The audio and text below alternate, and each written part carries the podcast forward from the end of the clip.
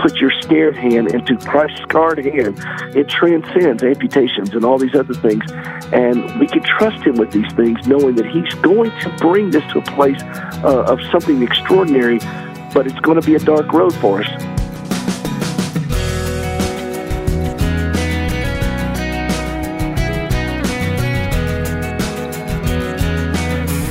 Join us now for First Person, a weekly conversation with an interesting guest. I'm Wayne Shepherd. This week, we'll be encouraging caregivers everywhere as we talk with Peter Rosenberger of Caregivers with Hope. Our partner in providing support to this weekly program is the Far East Broadcasting Company. FEBC faithfully introduces people to Christ and disciples them in the Word, and I hope you'll take the time to learn more about FEBC and ways it proclaims the gospel in many lands through radio at our website, firstpersoninterview.com. While you're at the site, please take time to view our upcoming schedule and the audio archive of past programs. It's all at firstpersoninterview.com. And in addition to the online archive, you can access First Person as a podcast through iTunes and through our app for smartphones and tablets. To leave comments, use our Facebook page, facebook.com slash firstpersoninterview. Peter Rosenberger will tell you his story today. Peter has been a caregiver for many years, taking care of his wife, and is the founder of Caregivers with Hope to encourage others. I met my wife Gracie when we were in college. She had returned from recuperating uh, following a terrible car accident. I didn't know her at the time of the wreck, and and friends of ours had, had set us up and said, "You guys need to meet each other." And and sure enough, when I met her, I, I was just captivated by this woman, beautiful young woman incredibly courageous. She had a limp and she had some scars, uh, particularly on her lower legs. And and yet I saw this courage and beauty and and life about this woman that was just intoxicating. And I knew I was going to spend the rest of my life with her. I mean, I knew that from from day one. And and I didn't know what that would mean though to take care of somebody who'd been hurt. And she had bounced back pretty well. I mean, you know, she was young and, and, and very, very healthy before her wreck. And so she had pushed herself really hard, but the damage was done. She had her 21st surgery this summer. We got married. And, and then I uh, took on the helm of this medical nightmare that has mushroomed up to now 78 surgeries. She gave up both of her legs in the 90s. She um, has been treated by more than 60 different specialists in 12 different hospitals, seven different insurance companies, and more than $9 million in medical bills. Wow and and Gracie and I have forged uh, a life together through some pretty pretty rough waters, hmm. and they continue to go. I mean, this is not over. She has had several procedures in the last month, and she has more things scheduled. Well, Peter, she has been through so much, and you've been through it with her. But how's her spirit? How's her attitude about all of this? Well, she's a remarkable woman. This is what I saw when I first met her. I mean, this is the strongest woman I've ever met, and uh, the strongest individual I've ever met. She is. I tell tell her she's like a Timex. She takes a licking but keeps on ticking, and she is um uh has a zest for life that is unquenchable. I mean, she learned how to snow ski as a double amputee. Hmm. Um, she and I launched a prosthetic limb outreach to amputees in West Africa. She wanted to put limbs on her fellow amputees. I mean, this is a woman who has an enormous passion for serving uh, others, serving the Lord, serving her family, and and wants to live life to the absolute fullest that she can do. Mm-hmm. And she, tell me about your family. Well, we have two sons, and they're older now. Uh, one's 28, and the other is uh, 24. And uh, in fact, we just had our first grandchild. Uh, Congratulations! Which is, which is real. Well, thank you. It's really exciting. And uh, I told my oldest son, I said, if I'd known how special grandchildren are, I'd have them first. But uh, no, I, I, our boys are amazing sons. They have cared for their mother. They have carried their mother. I've watched them both carry her on their backs. Hmm. Um, they have been uh, very attentive to her uh, since since they were toddlers. Uh, I remember our our youngest. Uh, with you know, uh, well, both of them have, have both fetched her prosthetic legs at time and brought them to her and help her get her legs on, and go out and, and and live life, you know, with them. And so, um, I think their proudest moment of their mom was probably when we skied together as a family. Oh. Um, and and then uh, also when she sang uh, for President George W. Bush, um, and they were there with the president. Uh, that was they, they, were they were pretty proud of their mom for that one as well. Mm-hmm. Well, Peter, I know the Lord's at the center of all this, but how how has your marriage survived? A lot of marriages struggle when this is the case, and you guys seem to thrive. What what's going on there? Well, we've been raised by a pack of therapists, you know, and uh, I, uh, we we in fact I, I will tell you this, Wayne. This is really this is the truth, and I don't know if I had anything to do with it, but of the people that have counseled us over the years, we've had at least two therapists have gotten divorced, and a couple of pastors have left the ministry. But I don't know that we're responsible for that. I don't think you can blame that on us. No, but but but that really did happen. but you know, we, we have um, we've had brutal brutal things in our relationship. I had my own train wreck and and descended into uh, uh, moral failures. Uh, and we we dealt with that, and, and we have we've hammered out some hard, hard realities in our life together. And I think at the core of it is just two people who are really quite taken with each other. Hmm. Um, and I, I, I look at my wife and, and I see an extraordinary individual who's worthy of loving. I tell her she's easy to love. She's just hard to love well hmm. because it takes more out of you than you're prepared for. Mm-hmm. And this is the challenge for caregivers. It, we, we think we can come to the rescue of somebody who is hurting, and we realize at some point this thing that it's taking more out of us than we got. And and that's what it, it did to me. And it took me and I went down in some dark places because I didn't understand my role in a healthy manner, that I'm a steward, I'm not her savior. And and this is an important thing to realize in any marriage is that we're not there to rescue that other person or save them. We're there to just care for them to the best of our abilities and love them without expecting anything. And see, I think that's another thing that tripped me up a lot is that you it's hard to love from yourself without expecting something. Mm-hmm. And and when you expect something from someone who may not be able to give it, uh, and most people can't give, you know, any to meet any of our expectations, but in, in a disability type situation, there's going to be some even stronger limitations and then that that starts building up to resentment, and then resentment takes you down to some dark places. Yeah. And so, what we've had to come back and do is anchor ourselves in the reality of Christ's love for us. And once I tap into the inexhaustible love of God, that it frees me up to love Gracie without demanding something in return. Hmm. And that's what's helped set the tone for for all of what we've dealt with. And uh, but you know we didn't come through this thing unscathed, and and and we didn't get here just because we're such wonderful, noble, loving people.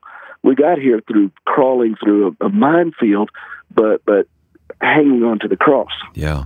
Wow, that's very powerful, Peter. Uh, in the day-to-day care, I mean, what what's been the most difficult thing to deal with? I, I go back to this. The, the, the hardest thing for me as a caregiver, this is 30 years talking, is to learn what is mine to carry and what is not mine to carry. You know, it's not giving injections. I gave an injection to her this morning. It's not having to do all the task of caregiving. I mean, that's a pain, and it's it's just part of it uh, laundry is a big part of being a caregiver. uh, you know, it, it, you got you got to do a lot of laundry, but but the, at the end of the day, the hard part is knowing what is mine to carry and what is not mine. I didn't do this to my wife. I can't undo it. And she is in considerable pain. I mean, real, no kidding pain. I Wayne, Wayne, I've seen the X-rays, I've seen the MRIs. I've been around enough to know this is serious pain she deals with from multiple broken bones and all these surgeries and everything else and and I can't undo that. And it's frustrating to me as a caregiver to not be able to fix something like this or to address it and to watch somebody I love suffer. And that, that tends to well up some pretty dark feelings. And you have to constantly put your scared hand into Christ's scarred hand and to recognize that, you know what, what he did on the cross was so significant so significant it transcends amputation, broken bodies, and all these other things. And we can trust Him with these things, knowing that He's going to bring this to a place uh, of something extraordinary. But it's going to be a dark road for us yeah. for for a season or maybe a life. I know your focus is on Gracie, but you've accomplished so much else. And we'll talk about uh, what you're doing to help other caregivers in a few minutes. But I want to focus on you for a moment. What do you do to protect your own relationship with the Lord and your own uh, quiet life that you need to find some, uh, some, some rest sometimes? I have learned that if I do not take time for stillness, I'm going to have to make time for illness. And it is so important for me to be settled in my own heart. Uh, it, it, I am a better caregiver when I'm healthy. I mean, that's just the bottom line. I love her better when I'm in a healthy place. And I can't be healthy if I'm frantic and frenetic all the time. And so I, I go and sit and spend an hour at the piano, just just pouring out my soul. It unties the, the knots in my soul. I, will go to martial arts and I will uh, work out and, and come home sweating and usually limping, but that's okay. That's good for me. And and I I do things to push myself to be a healthy, whole person. Um, if I'm not healthy emotionally, physically, fiscally, professionally, spiritually, then I'm compromising her health because I'm the person standing between her and even further disaster. So, I, in order for me to care for her well, I've got to be the best steward of the best resource she has, which is me. And and so that means I've got to take time to do the things that are necessary for me to be healthy. Peter Rosenberger of Caregivers with Hope is our guest. We'll continue in just a moment here on First Person.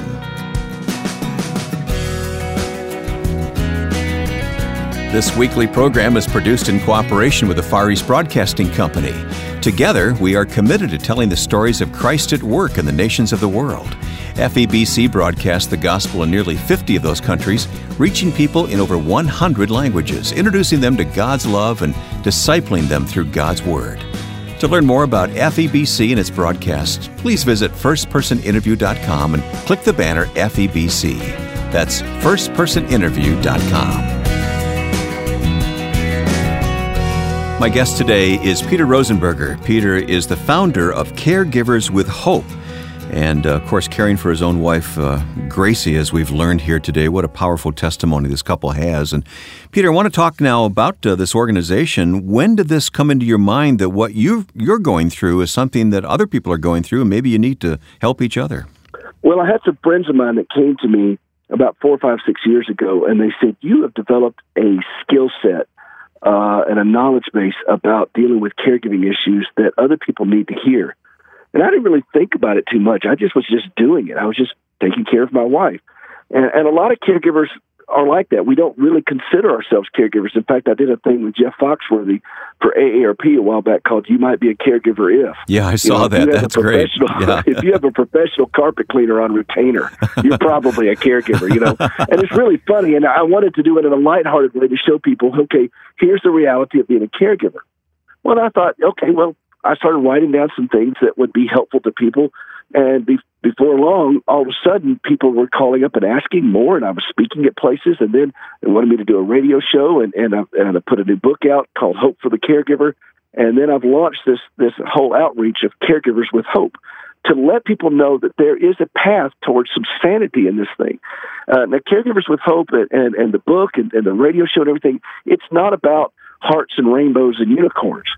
It's it's practical tools of what you can do today to start walking back from the cliff that we caregivers can live a calmer, healthier, and Wayne, dare I even say it, a more joyful life, mm-hmm. even while looking at grim realities. And I don't think we can. Not only can we do it, I think we must do it uh, because we actually love this loved one better if we are in that place of being uh, healthy, calm, and even joyful. And and you don't have to be miserable in this thing. You're you're as happy or as miserable as you want to be. You know, you can be joyful in the midst of some real heartbreak. And I found that you can even laugh even while you still got tears on your cheeks. That's right. And and I and I cultivate that in my own life. I mean, I I watch funny movies. I, I listen to a lot of comedians, and, and I, I think funny thoughts, and I, I, I try to keep laughter as a big part of my life, and that's how we've made it through a lot of these things. I mean, I'm pretty goofy, and we're goofy on the show, and I and I remember when I started doing the show, Jeff told me, Jeff Foxworthy told me, he said, Peter, make them laugh. You know more than most the heartache that's in that these people carry. Yeah. So help them have that pressure valve relief, and so that's what I do, and we have a great time doing it. And I speak to uh, churches, I speak to organizations, I speak to uh, counselors, and so forth. And I'm on a mission to equip my fellow caregivers with the tools to help them live a calmer, saner, healthier, and even more joyful life. And also to people that, that are marketing products and services to these caregivers. I want to show them how to connect them. What does that mean to talk to a caregiver? I speak fluent caregiver, you know, so I want to make sure that people know how to help a caregiver Uh, that's so important because a lot of people don't know what to say to the person pushing the wheelchair. Yeah, but well, I do. Well, talk more about what you can do to help these these dear people that, you know, sometimes you got to feel pretty lonely out there taking care of someone like that. It is a incredibly lonely journey, and and one of the things that caregivers struggle with is isolation, and and so I help people push back against that, and and the other thing is I want people to know how to speak to a caregiver. So when you go to a caregiver, don't don't say something like, "Hey, let me know if there's something I can do." Well, now I got to think of something for you to do, right? And then I got to work up the courage right. for you to do it, and uh, to ask you to do it, and then I got to hope that you'll want to do it. And then if you mess it up, I'm going to have to probably clean it up. Or if you stop doing it, I'm going to have you know that's not the way to do it. I've I've seen that happen. So what's the alternative? Well, you're at the grocery store and you say, "Hey, look, I'm over here at the grocery store. Can I bring you a gallon of milk?" man, that saves me a trip to the store. Absolutely. Or, hey, I know a guy that cleans gutters. He does it for me. Can I send him over to your house and get your gutters clean? I mean, how many people think it's a good idea for a caregiver to be on the roof? You know? And, and, or when's the last time you saw your doctor? 72% of caregivers don't see their own doctor. Hmm. They said, well, I don't have anybody sit. Well, can I sit with your loved one while you go to your doctor's appointment? Or if they need a, uh, you know, specialized care, can we subsidize that care for you to go see your doctor. And so we have a, a nurse or somebody can sit with your loved one. That's a great thing for the church to do, like the mercy ministry of a church or something. Don't send a check, send a service. Yeah. Hey, let's talk about the emotions of the caregiver. And I realize we're focusing on the caregiver and, and not the person who may be disabled here, but uh, listeners understand that that's our focus and that's what we're, who we're trying to help here today. What, what are some of the emotions that a caregiver feels? Fear, obligation, and guilt the fog. Um, and, and, every caregiver deals with this. All right, talk and, about and it, fear. They're, they're, crippling. Well, we live, we, we, we indulge in the wreckage of our future. You know, uh, we, we are so worried about what's going to happen, what's going to happen. Well, a lot of things never do happen. And even if they are fear worthy, there's really nothing we can do about that at this point. We're going to have to just deal with today as it is. You know, nowhere in Scripture does it talk about a guy taking care of his wife through 78 surgeries and multiple amputations and so forth. But there's a lot of stuff in Scripture about uh, being afraid. Hmm. And God says to us, Fear not, fear not. Be still. It's going to be okay. Fear not. He knows we're scared, and He assures us with His presence. Yea, do I walk through the valley of the shadow of death, I will fear no evil. Well, that valley of the shadow of death can be a really long valley sometimes, but the promise still applies and we we can trust in him with strength for today, bright hope for tomorrow, and realize that if he's Lord at all, well, then he's Lord of all. And I can rest in that, knowing that even in this craziness that I'm looking at while Gracie's going into a seizure or she's groaning in pain, that I can weep before the Lord, but know that I'm not weeping alone, that his promises do apply, and that he will sustain us through these things. And he does. Hmm. You mentioned the acronym FOG, F O G, fear, obligation, guilt. What about obligation? Obligation is a petri dish for resentment. I mean, and here's how you tell if you're dealing with obligation. I got to do this. I need to do this. I should have been doing this. And you feel obligated to do it. You don't want to feel obligated all the time. You don't want. Think about if somebody was feeling obligated to care for you or to love you. You wouldn't like that either. No. You know, replace that obligation with instead of I got to do this, it's stewardship. It's stewardship. I don't own this. I didn't do this to my wife. I didn't cause this. I am a steward of it. God has placed me here for a specific reason, and that is to care for her to the best of my abilities and trust Him with the things that I have no control over. And knowing that I do the best that I can, and that He gives me the strength to make amends for when I screw up. Not if I screw up, but when I screw up.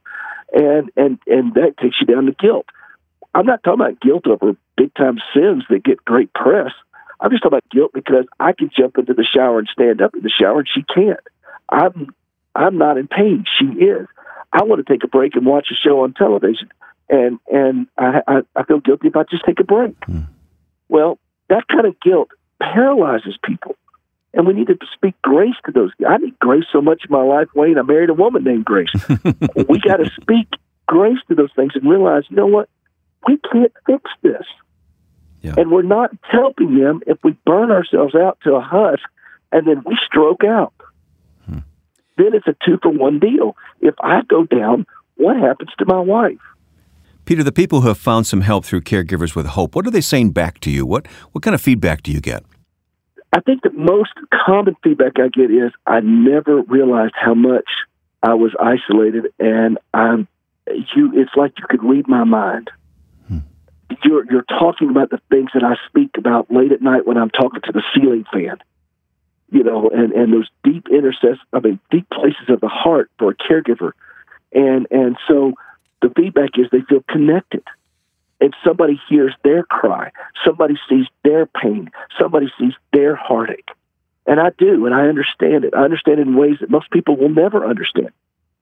And and so what I want to do is not just see it and understand it, validate it, yes, but then show them how they can walk healthy in it. And they do. The practical tools I give them, you know, that the flashpoints of caregiving uh, are, are emotional heartache, hmm. not giving injections or changing adult diapers and things like that. Those are, but the hard part of the caregiver is the relationship dynamics, the relationship with the caregiver, with the, with the patient, the relationship with family members who help or don't help in the way we want them to, the relationship with ourselves, the relationship with God.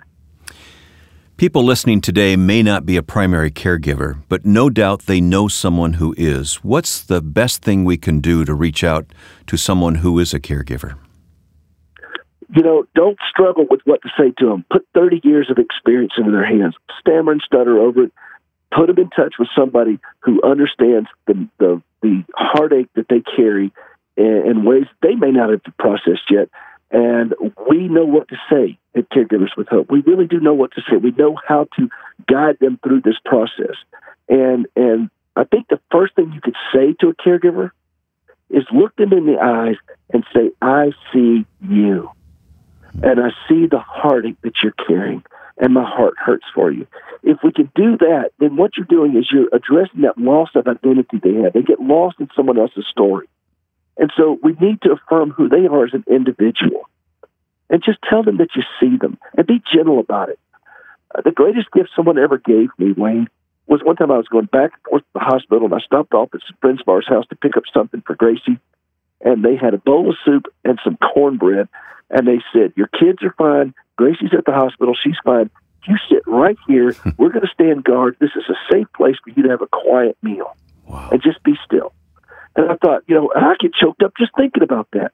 That was a great gift that they gave me. They cared for me in the best way they knew how, and it was meaningful. And it doesn't require opulence, it just requires sincerity and authenticity. You'll find additional information about today's guest, Peter Rosenberger, and Caregivers with Hope on our website, firstpersoninterview.com. And to listen to an interview you may have missed here on the program, please visit firstpersoninterview.com and click on the archive for the long list of conversations available. And then, to leave a comment on what you hear, please go to facebook.com slash firstpersoninterview. That's facebook.com slash firstpersoninterview. This program is produced with the support of the Far East Broadcasting Company. Two young men named Bob Bowman and John Broger established FEBC in 1945 with one goal in mind to broadcast Christ to the world. Today, FEBC's programs are heard on AM and FM stations worldwide, as well as by shortwave, satellite, and the internet. Always broadcasting in local languages, FEBC last year heard from over 2 million listeners who responded to the gospel teaching. If you'd like to learn more about the Far East Broadcasting Company and how you can be involved, please visit firstpersoninterview.com. Now, with thanks to my friend and producer Joe Carlson, I'm Wayne Shepherd. Join us next time for First Person.